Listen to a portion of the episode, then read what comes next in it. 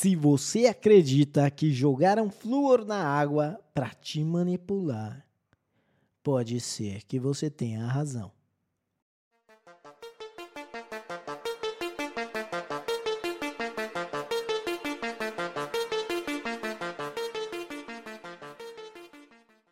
Bem-vindo, terapeuta da conspiração.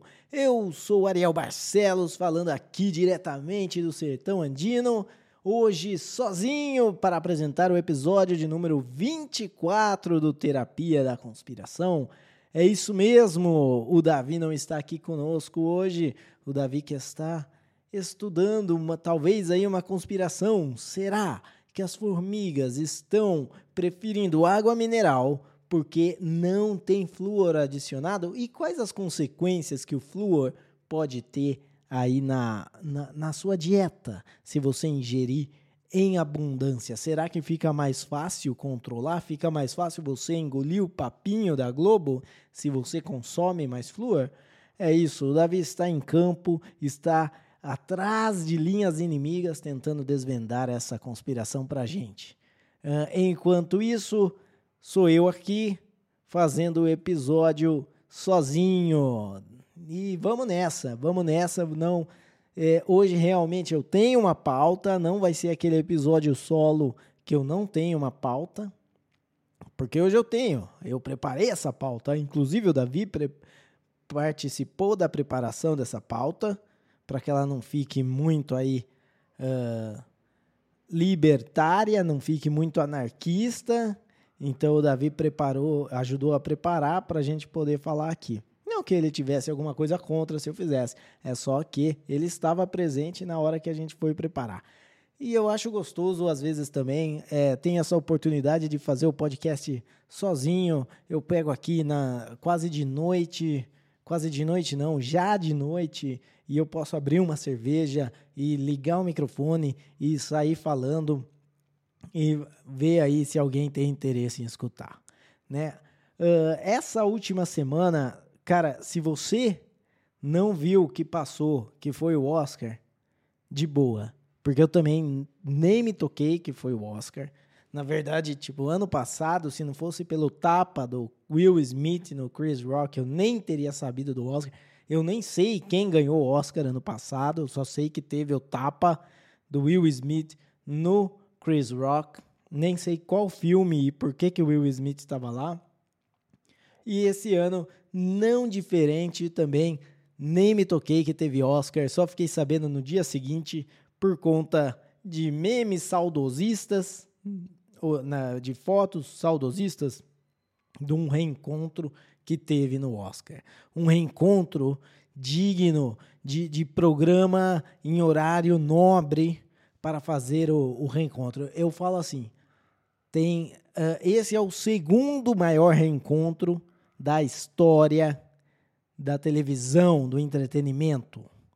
Né? Uh, se você não sabe do que eu estou falando, é o reencontro de Harrison Ford, o Indiana Jones, com o ator que fez o menininho do Indiana Jones, do primeiro filme do Indiana Jones. Eu não vou lembrar o nome do menino, talvez eu tivesse, talvez eu, eu deveria ter procurado isso antes, mas não vou lembrar agora o nome do menininho. E, e ele não é mais um menininho, tá? É, já, já é velho, já. Ele tava.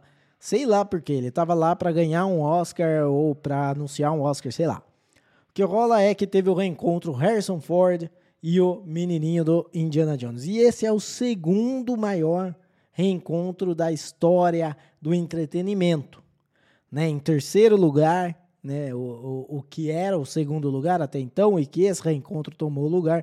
Terceiro lugar é o reencontro do Tiririca com o Tiro Lipa, né? Se você uh, lembra disso, foi muito marcante. Eles choraram. Foi em algum programa, tipo Casos de Família, ou sei lá, e eles se reencontraram lá. Depois, em segundo lugar, tem Harrison Ford e o menininho do Indiana Jones. E em primeiro lugar, claro, que é o cara que soltou o leão, que tinha um leão de animal de estimação, soltou esse leão numa reserva da África e depois foi visitar esse leão e esse leão vem correndo e você fica olhando e fala será que o leão vai comer ele? Será que o leão vai vai vai ah, tipo bater nele vai machucar ele? E no final o leão abraça ele porque dá é, lembra o que é e parece que e eram tipo anos acho que sete anos de, de diferença da última vez que o leão tinha visto esse cara e o leão ainda lembrava desse cara então esse é o número um do entretenimento, o leão é, com o cara no, no safari da África. O, o número 2 é, teve no Oscar desse final de semana. E o número 3, Tiririca Tirulipa. E beleza, bora pro nosso episódio então. É, que hoje temos bastante coisa para falar. Acho que vai dar para falar bastante para vocês aqui. Só lembrando que temos o nosso Twitter, nosso Twitter, arroba podcast TDC, ou procura lá Terapia da Conspiração, você acha? É, e entra no Twitter lá e vê. Uh, a gente tem postado mais o, o, o, as atualizações de quando sai episódio. Então, de repente, eu não sei como é que você segue os episódios aqui, mas se você não tem um app que você segue a gente, você pode seguir a gente no Twitter lá você vê. A gente de vez em quando posta alguns memes ou retuita alguma coisa legal.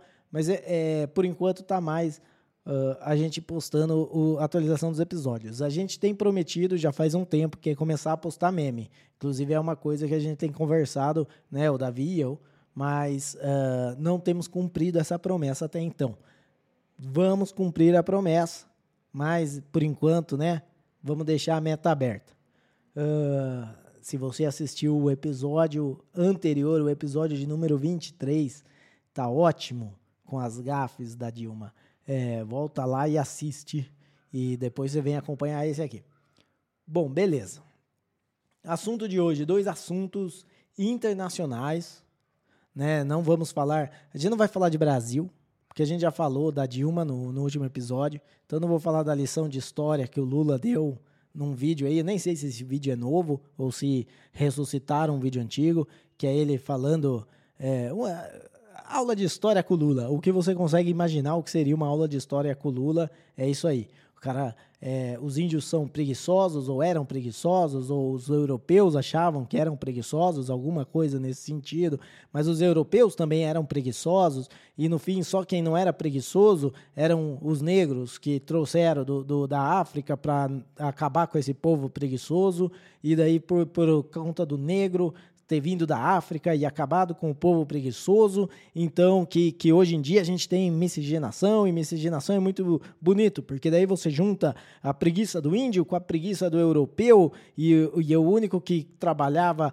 que na verdade nem queria estar trabalhando, é porque era escravo, e daí você tem uma miscigenação e você faz a, a, classe mais preguiçosa do planeta Terra. Eu acho que é mais ou menos assim, não resumo, resumão, assim, aquele resumão pré-vestibular, é isso aí, aula de história do Lula. É, o Brasil é uma, uma junção de, de raças e, e etnias preguiçosas e que juntou e fez um povo muito preguiçoso. É mais ou menos isso que eu consegui tirar da, da, da lição do Lula. Mas não é disso que a gente vai falar hoje. Para variar, eu já comecei viajando na maionese. A gente vai falar primeiro do, dos documentos, do, do, do, da, não documentos, dos vídeos sobre a invasão do Capitólio. Uh, um, um, assunto também que ficou meio encoberto aí dos outros, que daí sim, documentos é, secretos que revelam aí talvez os Estados Unidos tendo culpa na, na explosão do, uh, do gasoduto do Nord Stream lá na. Acho que foi na, na, Finlândia, mas esse gasoduto é um gasoduto que poderia ser usado para mandar gás uh, natural da Rússia para a Alemanha. Então, uh, sem mais delongas, vamos, vamos entrar aí no, no assunto. O que, que é? Primeiro, os vídeos da invasão do Capitólio. É, eu talvez esteja com bastante eco, eu estou escutando bastante eco aqui. Eu espero que não, que não saia isso no áudio, mas se tiver eco aí, agora já, já é tarde para consertar isso.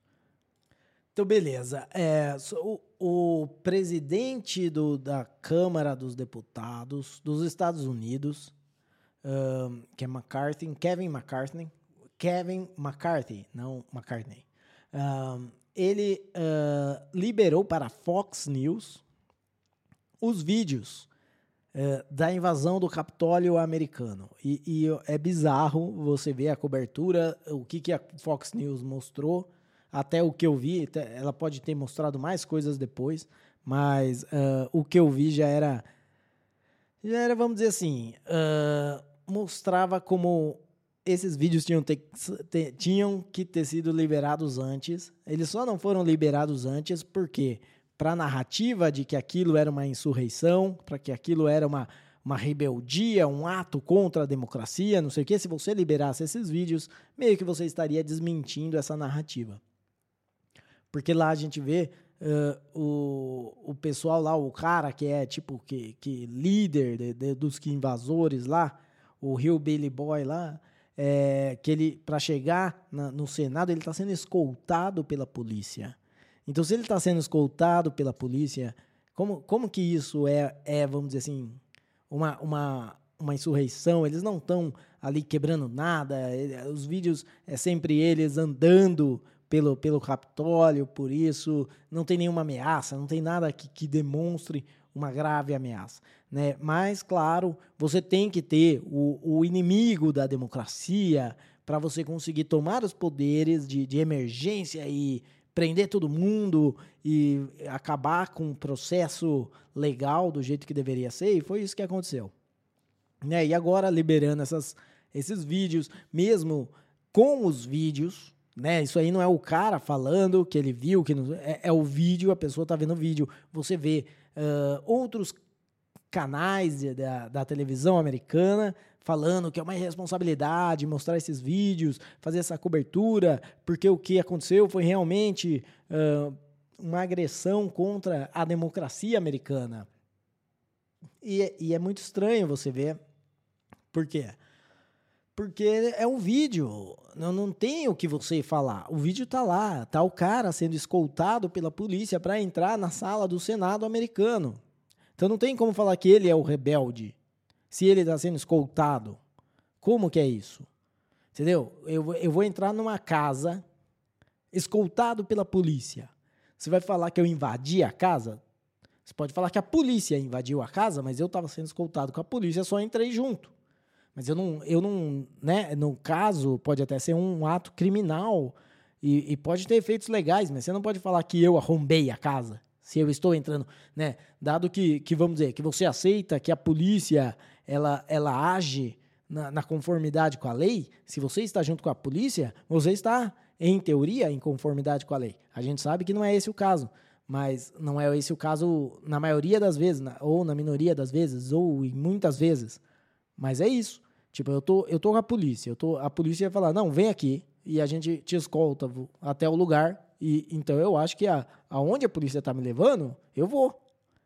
Porque não tem, não faz muito sentido, né? A polícia, em teoria, e para todos os, os políticos que defendem esse sistema tão bonito que eles defendem, a polícia é o braço da lei. Então, é, é, na, imagina que a, a polícia iria fazer alguma coisa que fosse contra a lei. É, não faz sentido, né? Para a própria narrativa deles. Então o que você vê é que não teve uh, essa, esse papo de, de insurrection, né? De insurreição. Bom, para quem é teorista da conspiração ou terapeuta da conspiração, como somos nós aqui, você sabe que a gente só tá, tipo, um ano, seis meses eh, na frente. Tudo que, que fala e fala, ah, não, isso é coisa de teorista, te, eh, né, de teoria da conspiração, isso é coisa de chapéu de papel alumínio, é coisa. Mas daí dá um tempo e, e mostra que realmente isso é, era verdade, que os, os teoristas da conspiração estavam certos. Não é uma regra, não é que toda teoria da conspiração vai ser isso. Mas normalmente, quando, quando, principalmente quando é coisa de governo e que, que você pensa logicamente faz sentido. É, é assim que vai. É mais ou menos que nem uh, desde que abril de 2020, que todo mundo com, com um pouco de discernimento pensava: olha, tem um laboratório em Wuhan que trata de vírus, Covid, que, que faz experimentos com vírus, Covid. Será que faz sentido que o vírus Covid veio desse laboratório? Ou será que faz sentido que veio da porra de morcego? Entendeu? De comer morcego. E daí você não podia falar. Você não podia falar que veio do laboratório. Se você falasse que veio do laboratório, o Twitter te, te censurava, o YouTube te censurava, é, todo mundo te chamava de maluco, ninguém queria falar com você. Mas e aí? Agora saiu e veio da porra do laboratório. Então, é, é só você ver que, que é isso. Hoje em dia, né, antigamente, você tinha. Né, o cara falava a teoria da conspiração, era completamente maluco.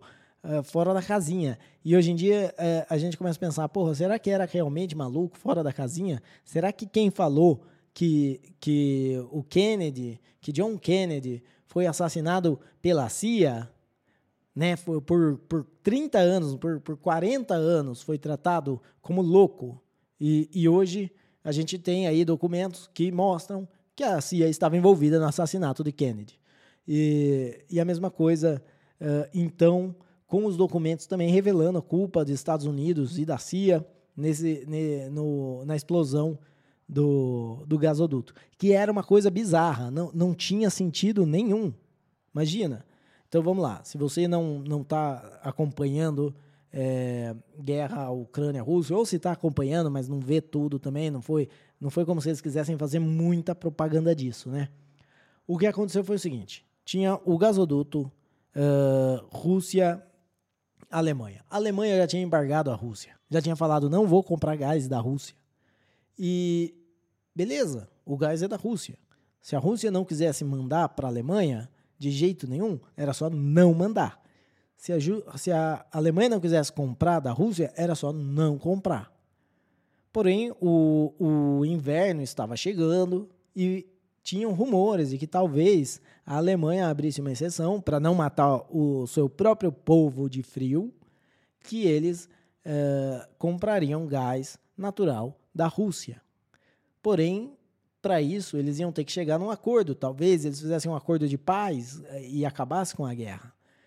Mas, para os Estados Unidos, não compensava muito acabar com a guerra. Os Estados Unidos estavam ganhando bastante com a guerra. Não só de ganhos financeiros, através do seu complexo militar, né, o seu complexo industrial militar, mas também ganhando é, desculpas para poder agir como se a, a Rússia fosse a inimiga, porque os Estados Unidos já estava tentando fazer isso faz algum tempo, né? Inclusive tentando colocar o Trump como um, um potencial espião russo.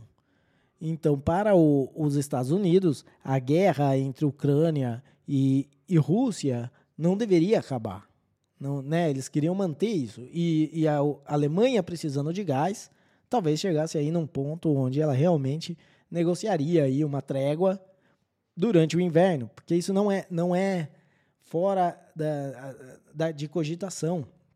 Né? Se você vê uh, o, o inverno nesses países, ele é, é muito intenso e ele é muito severo. Então, uh, você já tem historicamente em guerras entre esses países, onde a guerra para durante o inverno. Por quê? Porque ninguém tem condição de lutar e lutar contra o frio. O que vai acontecer é que todo mundo vai morrer, entendeu? Então eles acabam tendo uma trégua durante o inverno e depois continua, ou sei lá. É, e, e, mais ou menos essa era a preocupação. Aí eles fizeram, teve, teve a explosão desse gasoduto, e na, na época eles culparam a Rússia por ter explodido o gasoduto, o que faz completo sentido, sabe? eu vou explodir o meu próprio gasoduto quando eu controlo se vai gás ou não ali. Qual que é a lógica disso?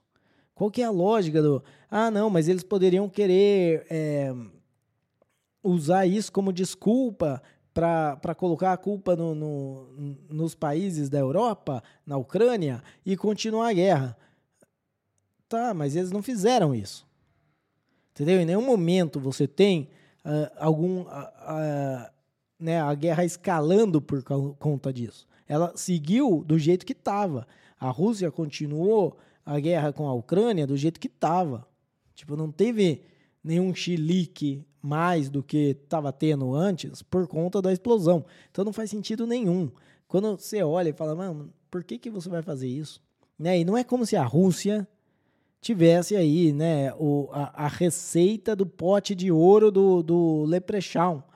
É, se, a, se a Alemanha quisesse tratar uma trégua ali, fazer um acordo e pagasse a Rússia por, pelo gás natural, para a Rússia seria interessante. A Rússia também é um país, como os outros países que estão nessa guerra, que estão envolvidos nessa guerra, que está gastando uma grana violenta nisso. E diferente da, da, dos outros países, uh, a Rússia é, é, é, tida como a vilã dessa história. Então, mesmo o apoio popular ao, ao, a esses gastos enormes acaba sendo uh, um empecilho aí. Então, não, não faria sentido nenhum a Rússia ter atacado o seu próprio gasoduto. Mas é daí, como a Rússia tem que ser a culpada de todos os males na terra, no céu e no inferno, é isso. Uh, colocaram a culpa na Rússia. E parece que agora tem documentos secretos sendo revelados que mostram que não, que na verdade uh, foi um trabalho que envolvia a CIA. Né? Onde você e, e, é uma coisa que, que nem assim, ah, mas da onde vem esses documentos? Qual que é a fonte? Ele nunca vai saber de verdade o que aconteceu. Cara, é a CIA. Entendeu? Se, se fosse um, vamos dizer, se falasse que, a, que, que o exército brasileiro fez, eu ia duvidar. Mas a CIA, ela tem um histórico de intervir em assuntos que a gente acha que não tinha nada a ver com intervir. Que não tinha nada a ver. Fazem, ah, não, ela interviu num, num tratado é, num tratado de paz entre dois países do Oriente Médio que ninguém se importa, que ninguém nem sabe o nome, mas quando você vai ver, não, a CIA estava lá. Por que, que a CIA estava lá? Porque assim, ela, eles têm o interesse, eles têm, vamos dizer, o, não só o interesse dos Estados Unidos como uma nação, mas eles têm o interesse da, da CIA, do Serviço Secreto Americano, os próprios interesses deles, que, que normalmente nem são os mesmos que da população americana. Na verdade, nunca são o mesmo da população americana, nem sempre são o mesmo do governo americano. É só a gente ver uh, durante todo o governo Trump. Eles fizeram o Trump de tonto uh, todo dia. Tipo, eles passavam dados errados, mentiam, várias coisas que, que, tipo, o Trump nem sabia o que estava acontecendo. Você acha que o Trump, você olha aquele cara, você acha que ele lê, você acha que ele, que ele lê um memorando, um, um relatório, alguma coisa, e mesmo que ele tenha lido, você acha que ele entende? Ele, o cara, ele é um, um vamos dizer assim, um entertainer, né? Não dá nem para falar que ele é, ele é um businessman. Ele, ele não é, é, é ele não é tão sagaz assim. Ele, ele só é, ele só sabe ser popular, ele sabe, né? Ele, ele era um apresentador de, de televisão, ele tem o império dele, os negócios dele, hum, porque ele soube montar isso. Mas ele não é o tipo de cara meticuloso, ele não, por exemplo, é, ele não é um Steve Jobs, um, um Bill Gates, entendeu? É, que, que consegue, não, não falando bem desses caras, nem falando mal, só apontando a diferença né, entre, entre os tipos. Se você pega um Bill Gates, por mais que, que você ache que ele é completamente uh, maléfico nas intenções dele, tem uma coisa que você não pode falar. Você não pode falar que o cara é burro. Entendeu? Você não pode falar que ele conseguiria pegar um relatório da, da, do Serviço Secreto Americano e que ele não conseguiria entender aquilo. Ele conseguiria entender. Agora, o Trump, ele já não conseguiria entender. Uh, e é isso. Então, quando você vai ver esse tipo de coisa, esse tipo de intervenção americana, é, de intervenção no, no, Oriente Médio, Vietnã, Coreia, tudo, é, é sempre muito obscuro. Mesmo a, a, participação dos Estados Unidos na Primeira, na Segunda Guerra Mundial, tem muita coisa que, que a gente nunca vai saber direito por que, que aconteceu. Né? A gente pode comemorar que eles ficaram do lado, entre aspas, certo na, na Segunda Guerra Mundial, embora eles estavam defendendo interesses próprios e interesses que podiam muito bem ter sido para o outro lado e eles terem defendido o outro lado, como eles tinham essa dúvida no começo da guerra? Não era como se os Estados Unidos não defendessem a eugenia. Na verdade, o nazismo buscou essa, é, essa parte de eugenia dos Estados Unidos. Os Estados Unidos era o precursor da teoria eugenista. Basta ver todas as leis que eles tinham de proibição de casamento de, de brancos e negros. Né? Então, uh, é, a gente tem que ficar de olho, bem esperto com essas, né, essas bandeiras falsas, né, os false flags que a gente fala. Eles, acontece alguma coisa, daí na hora eles falam, ah, certeza que é isso. E quando você vai ver, mais cedo ou mais tarde, não tem nada a ver com isso. Né, um, um outro exemplo disso é aqueles mísseis que caíram na, na Polônia. Os mísseis caíram na Polônia e na hora já teve. É, é, acho que o presidente da Estônia saiu falando que tinha que ter retaliação da, da OTAN contra a Rússia, porque a Rússia estava atacando. Quando você vai ver, os mísseis eram da, da Ucrânia e vai saber se, por querer ou sem querer, caíram na Polônia. Né? Vai saber se não era um plano do, do louco do, do presidente da, da Ucrânia para fazer a OTAN realmente se envolver nessa guerra. E ainda bem que não, que não rolou. Porque se tem uma coisa, é, você pode pensar, a Rússia é má. Eu não, não tô aqui para defender Rússia. Mas eu não tô, eh, eu não acho que o mundo inteiro tem que morrer porque tem um, uma galera má brigando com outra galera má. E quando eu falo uma galera, é o governo russo e o governo ucraniano. É claro que a população russa e a população ucraniana, eles são vítimas dessa situação também. Mas é isso. Uh, bom, acho que deu de, desse, desse aí. Uh, como eu disse, tipo, coisas internacionais acontecendo, mas não pensa que no Brasil é diferente. É, o Brasil, eu acho que não, não tem tanto requinte, ou não exige tanto requinte. Eles pegam e, e colocam uh, uma, uma conspiração de, uh, de blogueiros contra o governo. Tipo, ah, não, tem que, tem que extraditar o, o Alan dos Santos dos Estados Unidos. É, porque ele queria tomar o poder através de blog e canal de YouTube. Cara, não não, não tem pé nem cabeça. Entendeu? Você pode não, você pode não concordar. Eu não concordo com acho que nada do que o Alan dos Santos fala. Eu acho que eu nunca eh, se, assim, eu posso até concordar com alguma coisa em questão do conteúdo, a forma como ele coloca, eu nunca concordei. Uh, mas você achar que por conta disso o cara merece ser preso, ser torturado, sei lá o que, que você acha que o cara merece. Não. Do mesmo jeito que eu não acho que o. Uh, que alguém que defenda o Lula ou que seja lulista merece ser preso caso o Lula não tivesse ganhado. Entendeu? Não. De, deixa. É, é, faz parte, faz parte do jogo, tem que ter essa liberdade. Uh, se alguém tem que pagar, tanto de um lado quanto do outro, seria o Lula ou o Bolsonaro. O Lula, até onde eu sei, ele não. Ele, ele já passou o tempo dele na cadeia, e daí, pelas manobras do sistema, saiu. Não quer dizer que justiça foi feita, mas quer dizer, se não foi, não vai ser. Então a gente tem que, né, tem que pensar e falar, cara, eu tenho que viver minha vida de uma forma que o Lula não interfira nela, que o Lula não faça diferença. Entendeu? É, eu sei que é mais foda, tipo, eu não, não mora no Brasil, quem mora no Brasil talvez é, não seja mais foda, mas é, é também de se pensar. Será o Lula vai, vai dar um golpe de Estado, vai implantar um regime como o da Venezuela?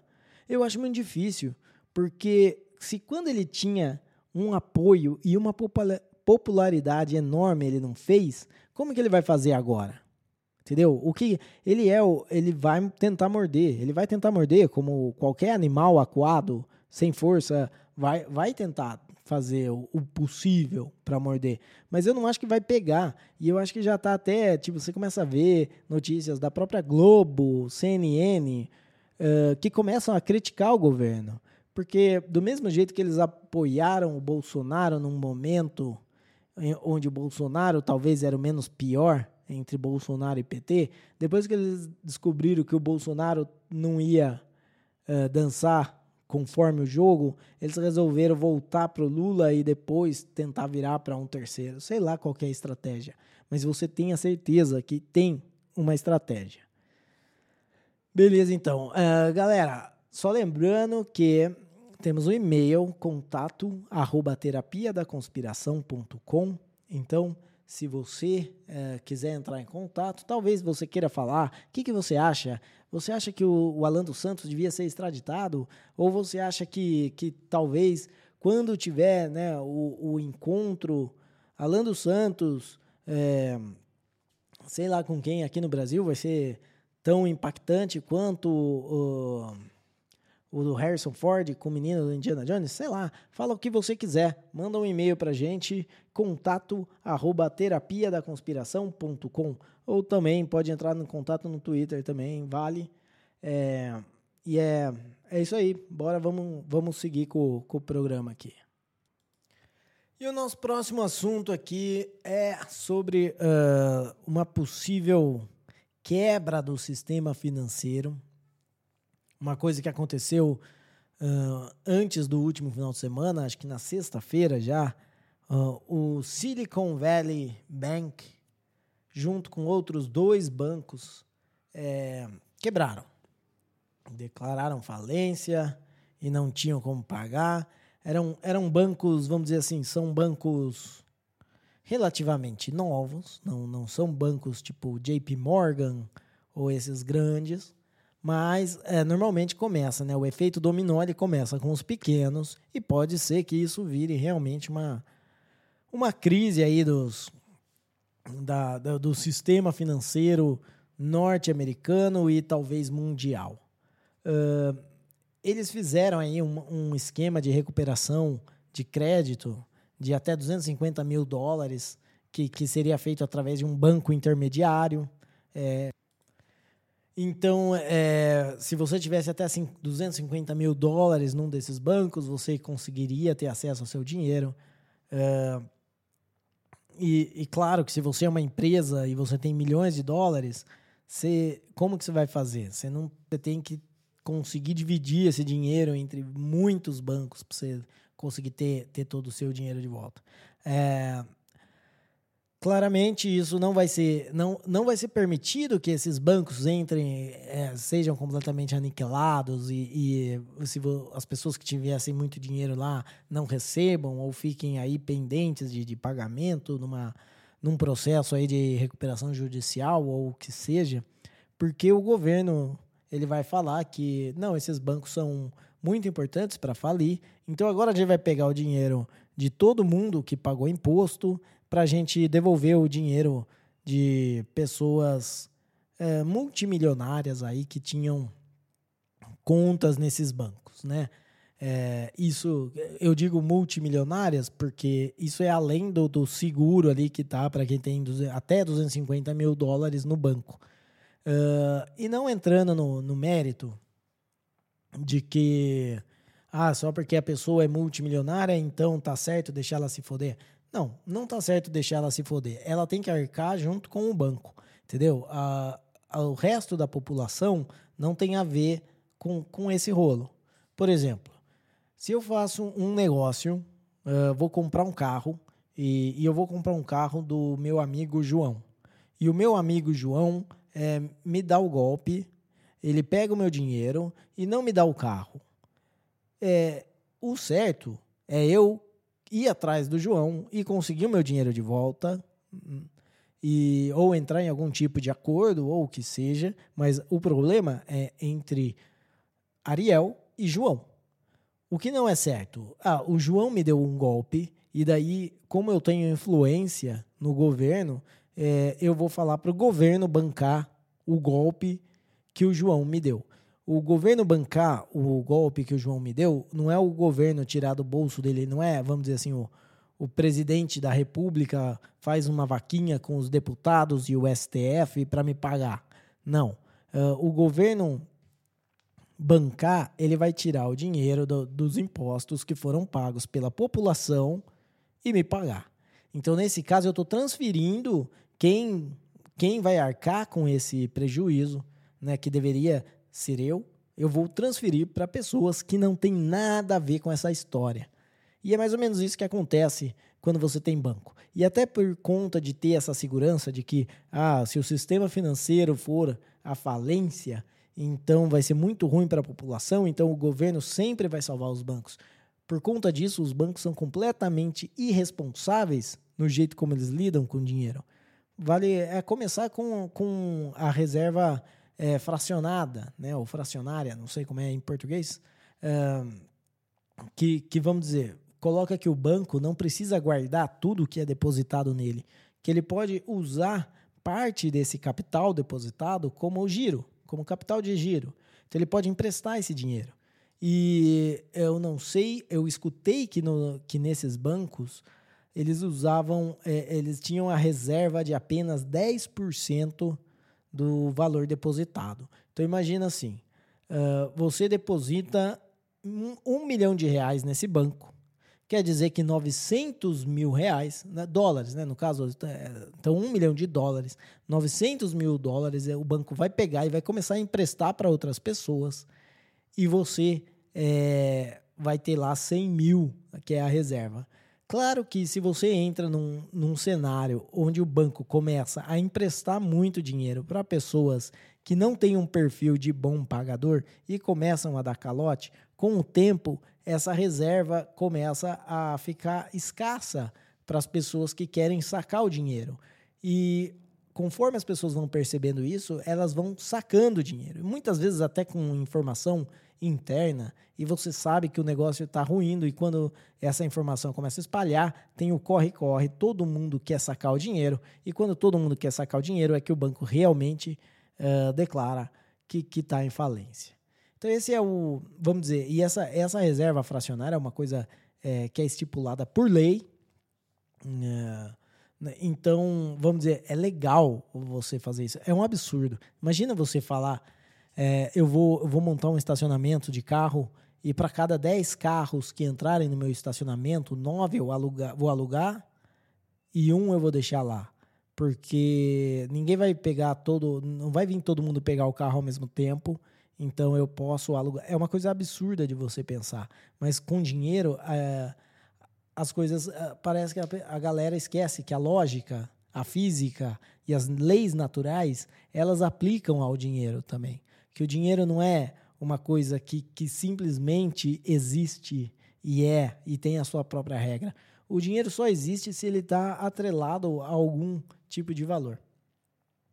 Então é, é, bem complicado. Esses eram bancos vistos como bancos moderninhos, sabe? Tipo, eles eram uh, amigáveis a criptomoedas. Então é importante você saber que não é porque um banco ele, ele adere a uma, a uma nova tecnologia ou uma tecnologia ascendente que ele automaticamente vira um bom negócio. Na verdade, é pelo contrário. Se você tem um banco que ele trabalha no sistema financeiro tradicional e de repente ele começa a explorar criptomoedas e ele quer fazer as mesmas maracutaias que ele fazia no sistema financeiro tradicional com criptomoedas, ele tem um risco maior de, de ir à falência e de dar um calote em todo mundo e de perder o dinheiro. Entendeu? É, por quê? Porque o mundo das criptomoedas, ele não, não tem perdão, sabe? Não tem, não, não leva desaforo para casa. Ele, ele é, um, é, um, é um ambiente onde se você perdeu o dinheiro, se você fez uma cagada, já era. Você perdeu o seu dinheiro, você fez uma cagada. Se você colocou, né, uh, dinheiro numa exchange e alavancou isso em 600% e começou a operar alavancado e perdeu tudo e zerou sua posição, filho, você perdeu tudo.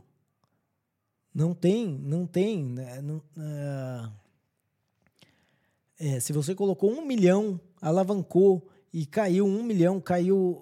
Já era, você perdeu todo o seu, seu capital. E muita gente já perdeu dinheiro com isso. Entendeu? Gente que, que faz um curso de trading num dia e no outro quer entrar numa exchange e começar a fazer day trade. Não é assim. Uh, day trade é um negócio? É um negócio. Muita gente faz. Muita gente faz. Mas não tem um, um day trader que está ganhando dinheiro hoje que aprendeu ontem. Muito menos com um guru, sabe? Com, com esses gurus financeiros que hoje tem por aí, que, que ensinam a operar, que, que seja o seu próprio chefe em um ano. Não é assim. A coisa, para ela funcionar, para você ganhar experiência, você vai ter que apanhar. Você vai ter que, você vai ter que calejar com tudo. É, é mais ou menos assim. E, e é com pouco, com o que você pode perder. Sabe, no começo, você vai colocar o seu dinheiro lá e vai falar: olha, eu vou considerar isso aqui perdido. E, e é desse jeito que você vai crescer. Não tem. Uh, então, esses bancos indo à falência, na verdade, uh, uma coisa bem interessante, claro que quando o, o, banco, quando eles declararam lá que os bancos estavam falindo, teve uma queda razoavelmente grande na, no mercado cripto, várias, inclusive essas que eles chamam stablecoin, que provavelmente, que provavelmente não, que deveriam ser um a um com o dólar, e que não, que caíram, não, não teve Teve uma que ficou até um pouco acima do dólar. Essas é, stablecoin também já não está mais stable. Como é que como é que você vai ter uma coisa estável, né? Uma, uma, moeda estável atrelada a uma moeda que não é estável? Porque o dólar não é estável. O, o dólar é uma, é, é uma moeda em constante declínio. Faz 100 anos que é uma moeda em constante declínio. E o único, o único motivo que, que a gente às vezes fala que o dólar ficou mais caro do que o real, ou do que o peso colombiano, ou do que o peso argentino, ou do que o bolívar venezuelano, é porque essas moedas são piores, elas estão em mais declínio. Então o que você tem é só uma, uma, uma relação onde todas as moedas estão caindo de valor, mas uma está caindo mais devagar do que as outras. Então, relativamente, você pode falar que ela valorizou ou desvalorizou, mas todas estão desvalorizando. Não tem uma moeda fiduciária, uma moeda tratada por Banco Central e por governo uh, que esteja valorizando. Isso não existe. Elas só desvalorizam. E o motivo por que elas desvalorizam não é nada natural. Poderia ser evitado? Claro que sim. Mas não é interessante. Entendeu? Isso tira a flexibilidade do governo. Se ele, com, se ele fixa um número X de, de base monetária e não mexe nisso, daí ele não consegue comprar voto. Entendeu? O negócio da. Uh, quando a gente fala de expansão de crédito, de. É, de, de, programas governamentais que, que se parecem e muitas vezes são apenas compra de voto barato, eles têm que ter essa margem que eles conseguem uh, ou imprimir dinheiro, mas hoje em dia nem é isso que eles, que eles usam. Muitas vezes eles usam programas de, de expansão de crédito, onde o dinheiro vai direto de forma né, é, etérea. Ele, ele não, o dinheiro não existe fisicamente, ele só existe numa, é, numa conta de, de balanço e vai direto para os bancos, para os bancos emprestarem, ou que nem agora provavelmente vai acontecer, para o BNDES emprestar para todos os, os, aliados políticos do Lula na América Latina e, e, e no mundo, entendeu? Para quem queira tomar um empréstimo e já tem gente na fila, já tinha gente na fila antes dele ter ganhado a eleição. Imagina agora, né? Honduras, é, Argentina, Venezuela, Cuba, todo mundo quer uma, uma casquinha e desse paraíso que é. E quem paga isso? Quem paga isso é a pessoa, quem na verdade todos pagam, mas quem paga mais é a pessoa que ela não tem como investir o seu dinheiro protegido contra a inflação. Entendeu? A pessoa que não tem uma conta de banco, que não tem uma, uma conta poupança, que, que ela ganha o dinheirinho ali físico e é isso que ela tem para gastar. É essa a pessoa que mais se fode. Então, o partido, todos esses partidos de esquerda, que eles se dizem que vão ajudar o pobre, eles são os que mais fazem essa merda e são os que mais fodem com os pobres, entendeu? Porque isso tira a liberdade do, do pobre quando você desvaloriza o dinheiro que está na carteira dele. É o imposto invisível da inflação. É, e, é, e é então muito, muito complicado você. Não estou falando que o governo de direita não faz isso. Ele faz isso também. Não tem um governo no mundo que não faça isso. Mas uh, quem mais faz isso é o governo de esquerda e quem mais fala que eles vão salvar os pobres é o governo de esquerda. Então eles acabam sendo os mais hipócritas numa, numa, num festival de hipocrisia de todos os lados. Então, é, não importa. Se é direita ou esquerda, você vai é, você vai intervir no mercado e você vai acabar fodendo. É que nem quando, quando fala de taxa de juros. É, é, um, é incrível como você tem pessoas que são muito uh, conhecedoras de economia ou de administração e elas cons não conseguem enxergar como taxa de juros é um tabelamento de preço. Quando você tem centralizado num conselho ali do, do Banco Central ou de quem seja, você tem ali, eles vão decidir na canetada quanto é a taxa de juros. E se vai subir ou descer. Entendeu? E eles falam: ah, não, mas eles analisam várias coisas no mercado. Não, não tem como você analisar várias coisas no mercado. Entendeu? Você teria que ser Deus completamente onipotente e onipresente para você conseguir analisar todas as variáveis do mercado, para você, numa canetada, falar: a taxa de juros no Brasil é X. Isso não existe. Entendeu? A taxa de juros, o risco de, de você emprestar um dinheiro, ele varia, seja é, por região, seja por época do ano, seja por, por o que for, mas ele varia. Entendeu? Não tem como você falar, ah, vai ser sempre o mesmo e nesse momento é X. Não, muitas vezes isso depende também de quão amigo a galerinha desse conselho é com o governo e do que, que o governo precisa. Ah, o governo precisa controlar a inflação? Vamos dar uma desculpa e aumentar a taxa de juros. Ah, o governo precisa ganhar voto, então vamos dar uma desculpa e baixar essa taxa de juros. Tipo, e, e a, a conta vem sempre lá na frente. Ela nunca vem na hora né? É como uh, tem um, um podcast de, de, um economista e um cientista político chama Words and Numbers. Eles eram uh, eles eram parte do Foundation of Economic Education, mas agora acho que eles estão por conta, pelo que eu entendi. E eles e, e eles têm uma, uma analogia que eu acho muito válida, que é o governo controlando a economia é assim. Pensa que você está dirigindo um carro, entendeu? Então você está dirigindo um carro e você tem ali o seu para-brisa. É, daí, imagina que você tira o seu para-brisa e em vez do para-brisa você tem uma tela de LED, mas que vai mostrar a imagem que você tem como se fosse um para-brisa. Aí você fala, ok. Daí eu falo, agora você coloca 10 segundos de delay. Entendeu? O que você vai ver naquela tela não é o que está acontecendo agora, mas é o que aconteceu 10 segundos atrás. Como que você vai conseguir dirigir isso? E até quanto você vai aguentar antes de causar um, um, acidente, antes de bater o carro, antes de ter que parar. Você não consegue. E, na verdade, o governo intervindo na economia é mais ou menos isso. Entendeu? Então, o que, que eu tiro de lição aqui uh, desse Silicon Valley Bank, Silver Bank, não sei mais o outro lá, que estão indo à falência? Olha, infelizmente, não vai ser nada novo. Vai ser governo intervindo, provavelmente criando regulação para falar que fez alguma coisa, o que só vai, é, na verdade, beneficiar os bancos mais antigos e prejudicar os bancos mais novos e prejudicar alguém que queira realmente buscar uma solução para o sistema financeiro, em vez de ficar aí se, se aproveitando de brechas e, e explorando isso. Uh, então, uh, eu acho que assim, se a, se a gente quiser, a gente tem uma saída uma saída que não depende de ninguém, mas que está sendo construída aí já é, há, quase, há quase 15 anos, e, e que é o, o, Bitcoin. Né? Esse ano o Bitcoin acho que vai fazer o, o 15 anos do, do primeiro bloco, do bloco Gênesis, e está aí, 15 anos.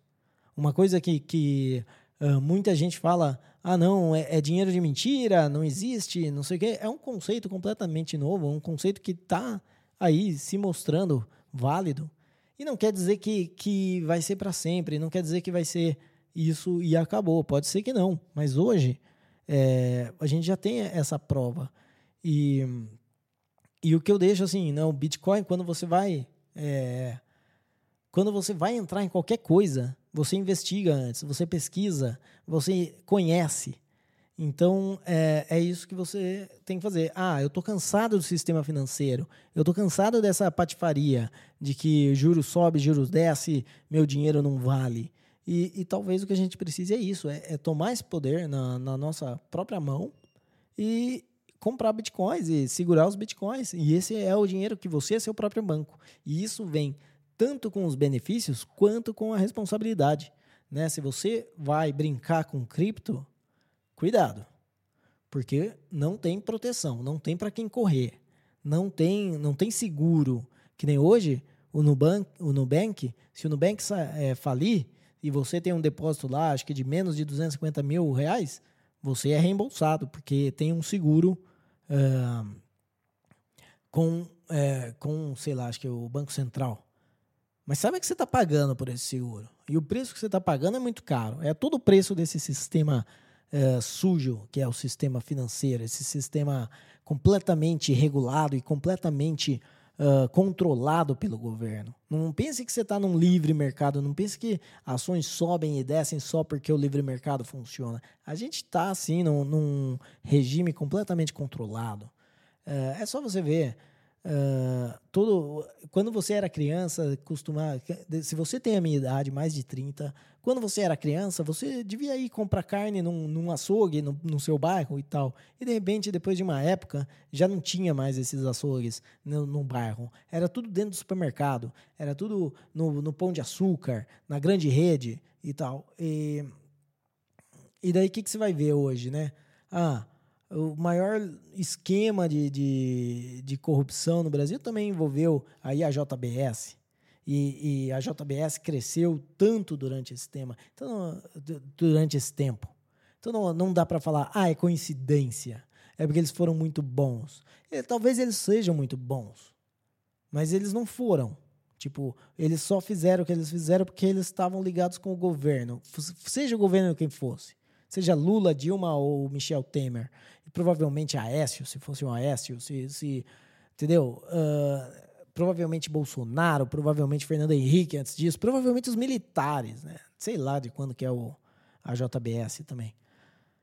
Mas é isso. E uh, bom, acho que o, o, tempo tá bom. Vou fazer os avisos aqui para a gente já já encerrar. É, bom, lembrando de novo, então nossa, falei bom umas três vezes nesse. Nossa, deixa eu falar os avisos. É, Twitter, Terapia da Conspiração, arroba podcast TDC. E-mail, contato arroba terapia da. Oh, gostei, eu podia trabalhar no rádio até. Não sei, talvez eu vou escutar isso na gravação e falar, nossa, que bosta, por que, que eu fiz isso? Uh, e aqui, então, lembrando, Velho for Velho, podcasting 2.0 então, se você quer escutar, uh, curtir todas as funcionalidades do podcast 2.0 que oferecemos aqui no, no Terapia da Conspiração, baixa um, um aplicativo compatível. E onde você acha um, um aplicativo compatível? podcastindex.org barra apps. Lá você tem, e tem vários, e tem de, de, de tudo, tem para Android, tem para uh, eh, iPhone, tem para só web, para escutar no browser, tem para tudo. E você acha lá. E daí, o que, que, que tem de mais? Você pode, um, ver capítulos. Né? Então, aqui a gente tudo separa em capítulos. Provavelmente esse eu não vou separar, porque eu estou sozinho. Uh, mas a gente normalmente separa em capítulos. E você pode escutar só o que você quer. É, ou escutar várias vezes só o que você quer. Uh, e também o velho for velho. Então, escutou aqui, achou legal.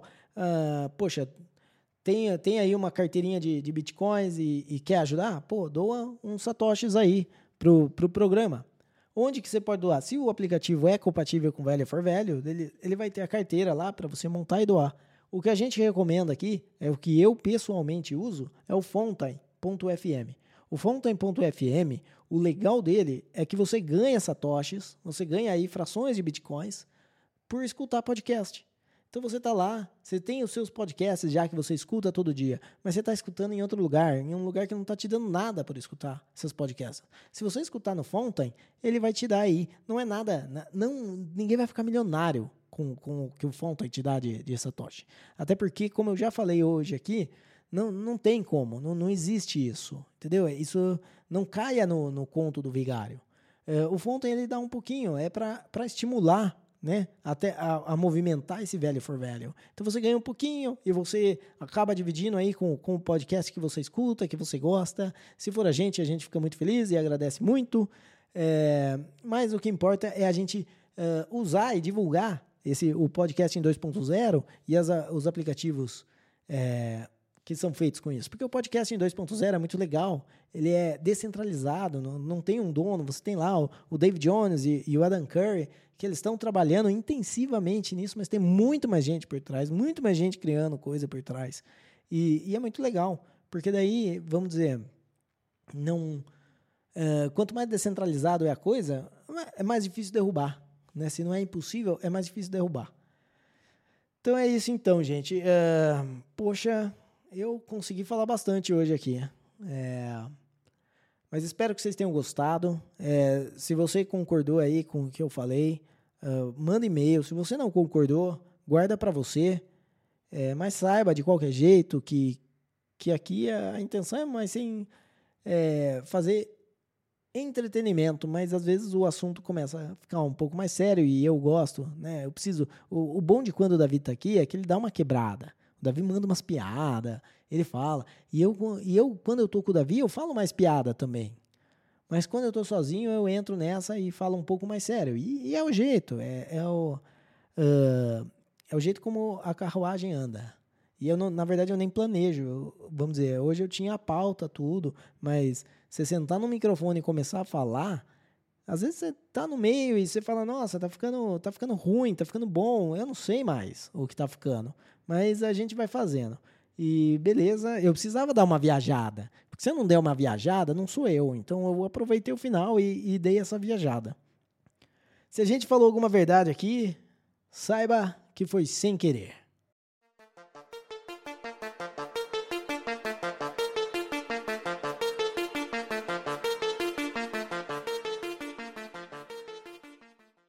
Se eu não viajei muito no episódio, mas eu acho que hoje eu não viajei muito.